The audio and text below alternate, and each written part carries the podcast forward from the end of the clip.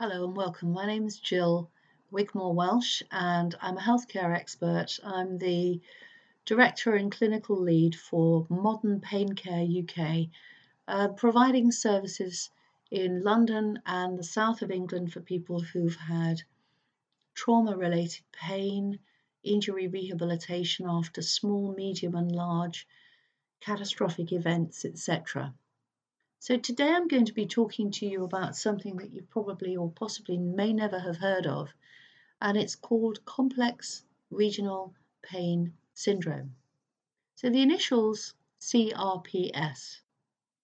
So what is complex regional pain syndrome um, and why am I talking to you about this today? Well, complex regional pain syndrome um, is something that develops typically after often quite a very small trauma to what we call a peripheral limb. So, what we mean by that when we say peripheral limb is um, it's an injury or trauma. Um, it might be in your hand, it might be in your foot, it might be in your wrist or forearm, or it might be in your lower leg. Now, about 9% of people who, who go on to develop what I call full blown CRPS that, that lasts for years um, don't recall any trauma. Um, but many people who do get CRPS um, will get better. So that's very good news. And uh, many people who have had an injury will actually develop what we call transient features, which is um, signs and symptoms that you might be going down the route of CRPSing. Um, and these symptoms can last for a, a few weeks, particularly after fractures, um, and they can seemingly completely resolve. And certainly, one of the most important elements with CRPS is that the, the, the important management of CRPS in the early stages is that you do begin to actually uh, not just get advice to go and get a diagnosis because Sitting waiting for a diagnosis is going to be wasted time with your rehabilitation. Um, but actually, to be beginning to start to take active steps to see if you can begin to turn around and change, make changes to some of these symptoms that you're beginning to start to develop. So, what kinds of symptoms are we talking about with CRPS? Well, Diagnostically, um, this isn't something that can be diagnosed through blood tests or x rays or scans or things like this in the early days. What we use is something that's called a diagnostic criteria. So, this is a little bit like a checkbox. Now, obviously, the most important thing is to make sure that there isn't anything else that could be causing some of these um, these problems so that you don't have another diagnosis that better explains your signs and symptoms. Um, and, and that is really something that, that your GP should be able to advise you on. So if you go to see your GP and you've got some beginning signs and symptoms, um, then one of the things that, that you can immediately raise is, you know, do you think this could be something else that's going on for us? For example, something to do with arthritis or something to do with, um, I don't know, your circulation or uh, some sort of infection that you've got or something similar. So, your GP is a good person to ask um, to make sure that in the early signs, the early stages, um, there doesn't seem to be any other diagnosis. But also, your healthcare professional, your physiotherapist, should be somebody that you can talk to. Unfortunately, uh, it may well be that the person that you're working with, especially if you've recently been discharged, say from hospital, with um, I don't know a, cast on your limb uh, that's just going to be removed, and uh, you've gone up to the hospital, you've had the cast off, and you have been given a list of exercises to do. Um, it, it, may be that the person that you go and see, uh, it may not be that they've ever seen anybody with um, early signs of what we call CRPSing. So one of the important things for you to know is what sort of things should be watch should you be watching out for? Because if you begin to start to have um, certain early warning signs, the important thing is to take action, not to take action as I've already said to go and get a diagnosis, but actually to begin to start to um, take action, um, to think about what sort of movement you should be doing, whether you need additional pain pain care help, so that you actually um, are not restricting your activity because you've got so much pain. Um, and there are certain things that you can you can put in place. So what I'm intending to do with this short recording is just briefly to go through with you some of the early signs and symptoms that, that you could be showing um, that, you, that you could go, oh, that's maybe this isn't quite going the right way. And if you begin to start to notice these early signs, remember that um, a big percentage of people who get early signs, if it's picked up quickly and you begin to start to make um, interventions, um, you can actually um, turn this round. So if you're beginning to start to have some problems, then if you begin to start to take action, you can actually begin to start to turn some of these signs and symptoms around. And certainly as a clinician, I've worked with many people who've had early signs um, where actually nobody has ever mentioned complex regional pain syndrome to them, and um, they've been supported perhaps with additional pain management um, and with certain activities. And within a relatively short period of time, they've begun to start to find that the symptoms that they had are beginning to start to resolve. So, um, as I've already said, most people who get CRPS will recover within 6 to 24 months. Um, those who don't improve by about two years are likely to remain having problems. But of course, if what's happened is that you've got a few early signs, let's say in the first two or three months, and you're not really sure what you should be doing, and what happens is you continue in that um, vein and uh, and you wait and, and you wait to be seen by a special clinic or something similar it takes six months to get to be seen then you could be you know six nine twelve months down the road and um, by then obviously it's a bit more tricky to begin to start to make changes. So, what are the kinds of things that you could begin to be noticing and looking out for? Uh, if you've had an injury, what are the kinds of things? Now, as I've already said, what we call the, the Budapest clinical diagnostic criteria for CRPS uh, is really quite simple. Um, the top of the list is a lot of pain, which is really out of proportion to the inciting event. So if you've had an injury, if you've had a broken bone, then obviously that's that's going to be something that your system picks up as being quite dangerous, and you're going to get quite a strong feeling of pain.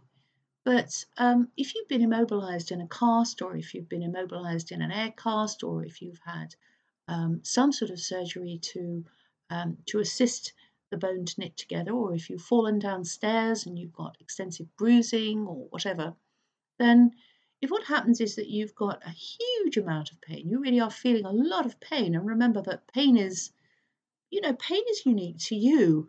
Um, I mean, if I fall over and I bash my my elbow, um, then I'll feel a certain amount of pain, and I'll say on a scale of 0 to 10, you know, it might be a, a six or something, or a five or a four. And somebody else might turn around and go, oh, no, my pain's only a two. It's only a one. It's not very high. Um, somebody else might say, well, my pain's a 10. That's like huge pain.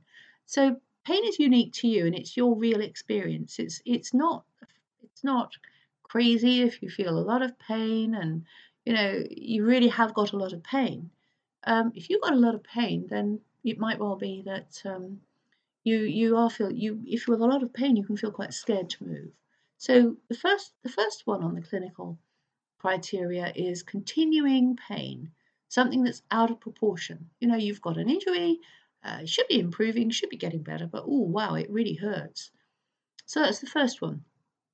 Because a lot of the management in the early stages is to encourage you to be engaged with the limb, to love it, to touch it, have it as part of you.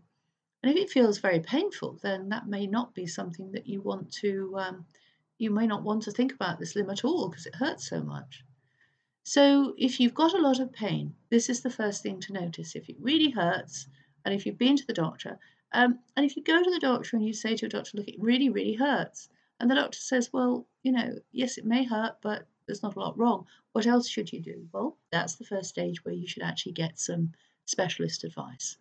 And as a clinician who's worked with a lot of people who've had injuries, I, I know that sometimes some people come to me and they are reporting an enormous amount of pain, and that's what it is, it's real for them. But that actually, once we've explained what's going on and they feel a bit more reassured and they feel a bit more calm and relaxed, actually they say to me, Do you know what? It doesn't hurt so much now. It sounds silly, but now i am feeling a little bit more relaxed. It, it's, you know, the pain is feeling a little bit better. So, what's important is to notice that kind of disproportionate amount of pain. Now, what else? What other kinds of symptoms might you you start to notice early on? Well, in the Budapest, what we call the Budapest criteria, it says you must report at least one symptom in three of the following four categories. So a symptom is um, is is something that that is actually there. Um, so what, the first one of these is sensory. So reports of hyperesthesia or allodynia. So what on earth do those two things mean? Well, basically, when you go to touch your skin, it should feel as if the skin feels like your skin if it feels sort of hypersensitive or uh, very sort of tingly or um, it feels very numb uh, or it just feels odd, well, then that's not okay. Um, sometimes, if you've bruised or damaged a nerve or something similar, you can get some changes in the sensation and feelings. And obviously, this is something that if you've got a good clinician who's looking after you, then that's something just to go and check because, you know, sometimes you can get a little bit of bruising and sometimes you can get strange feelings. But, you know, our brain and nervous system is a strange beast, and sometimes we can get funny feelings in a limb um, for no reason, for, for seemingly no reason. And sometimes those feelings can be that we, you know, we don't really want to touch the limb because it feels weird, it feels odd. And uh, so that's that's one thing that you might notice and, and that can be quite common after an injury. And especially if you've had a lot of trauma and sometimes touching the limb can make you remember the accident and you don't really want to remember it and you know there's nothing wrong with that at all um, but being aware that maybe the the sense what we call the sensory changes are hmm, not quite as it should be that's one to watch out for so another one to watch out for is what we call vasomotor. So that's um, that's where if you put your hand on one limb, or if it's your if it's your hands that you've injured, you might have to just do it with one hand um, and then get a friend to do it. Um, the temperature in one limb seems to be different from the other.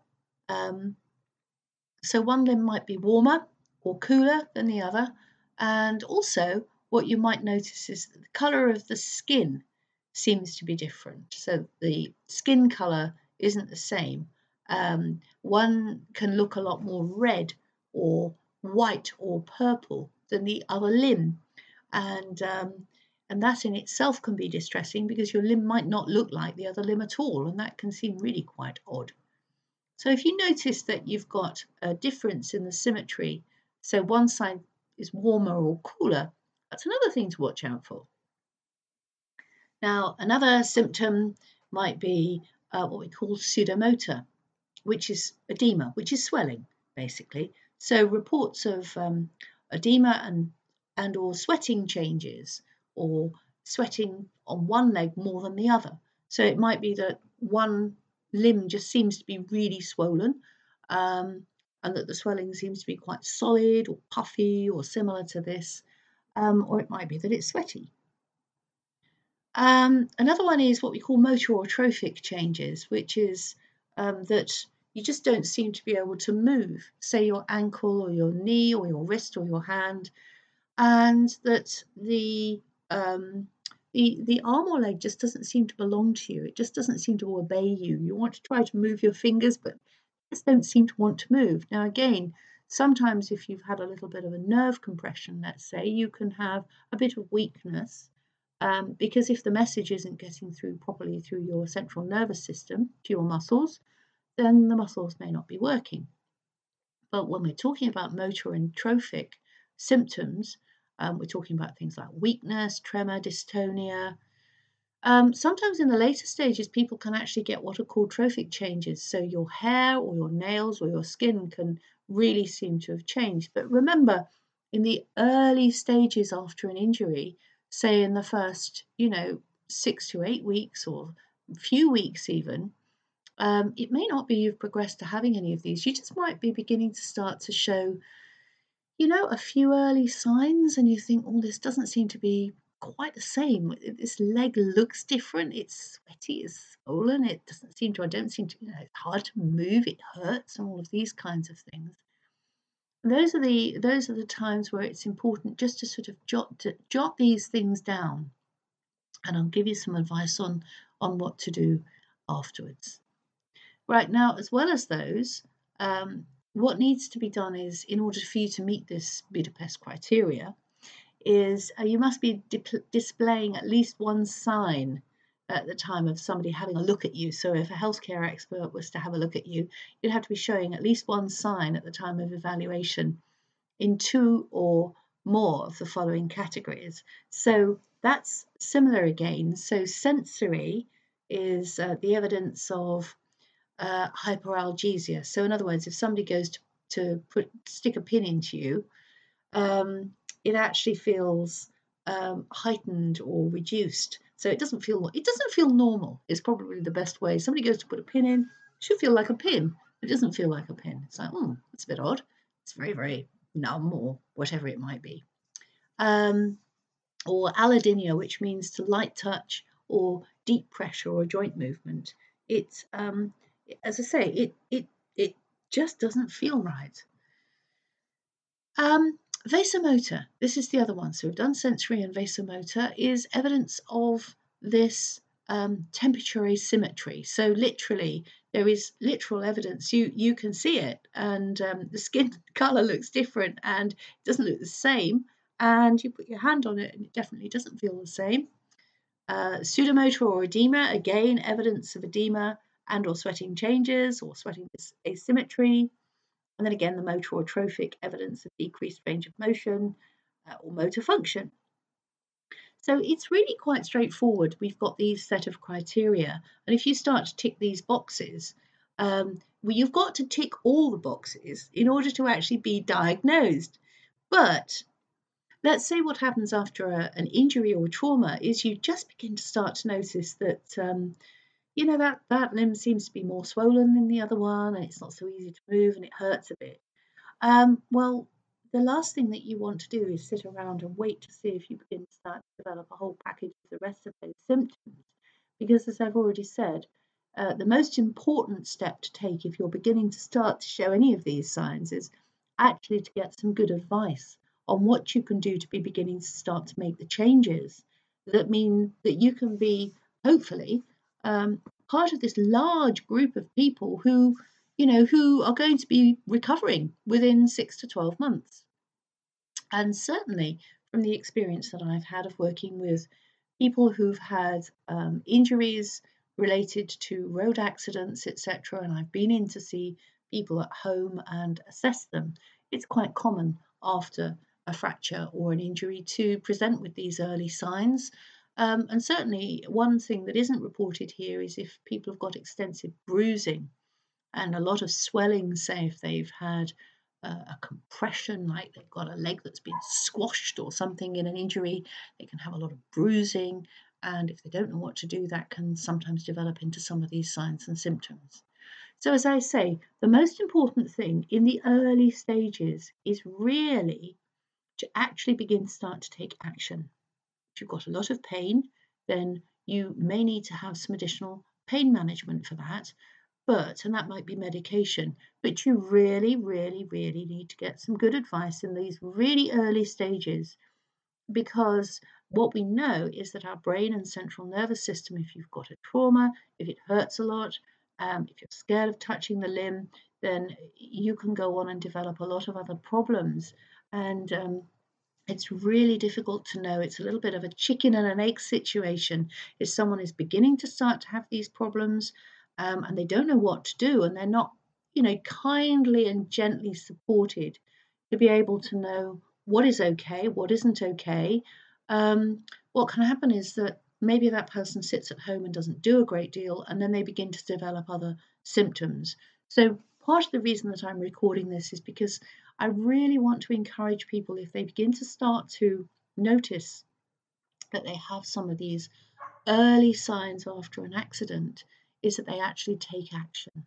And I'm going to do another couple of recordings and I'm going to put a little bit of information out there about some of the things that you can do. But remember, I'm not recording this for you to have a medical diagnosis. I'm recording this so that you've got some information, so that you are in a position to be able to be making a really big informed decision over how you manage yourself and um, that you can ask yourself the question of does this seem to be going okay? Because I can guarantee that um, when you're sitting at home and you're worried and you're scared and you're not sure, uh, everybody is going to be giving you advice. And if you go onto the internet and you Google CRPS, unfortunately, you're liable to end up on some websites that could really give you some really quite distressing information. And I'd like to put some useful, practical, simple guidelines out there and help you to be able to think about what you can do to make changes. So, this is Jill Wigmore Welsh here from Reading in Berkshire. As I say, I'm the director and uh, the clinical lead for Modern Pain Care UK. And if you want to get in touch with me, you can get in touch with me via my website, which is modernpaincare.co.uk, uh, and via my Facebook link there you can come straight through to my messenger, or you can call me and uh, you can see the details on my website there. I won't put it out on this recording because this is going to go out on uh, the internet. Um, but as I say, I look forward to you contacting me if you're worried at all that you may be getting the early signs. Um, take care. I hope this is helpful, and I'll speak to you again very soon.